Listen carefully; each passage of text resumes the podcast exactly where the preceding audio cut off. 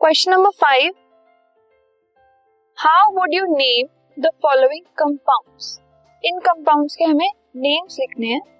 First है C H three C H two B R so इसमें एक bromine atom है और दो कार्बन एटम की चेन है. So this is bromoethane second है एच सी एच ओ एक कार्बन एटम है और सी एच ओ ग्रुप लगा हुआ है.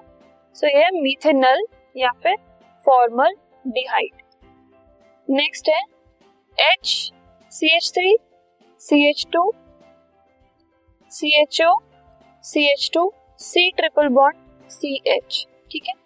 तो इसके अंदर दिस इज़ डिहाइड्रोजन सिक्स हमारे पास कार्बन एटम्स हैं और लास्ट वाले में ट्रिपल बॉन्ड है. So this is the hexyne compound this podcast is brought you by Hub Hopper शिक्षा अभियान अगर आपको ये पॉडकास्ट पसंद आया तो प्लीज़ लाइक शेयर और सब्सक्राइब करें और वीडियो क्लासेस के लिए शिक्षा अभियान के यूट्यूब चैनल पर जाएँ।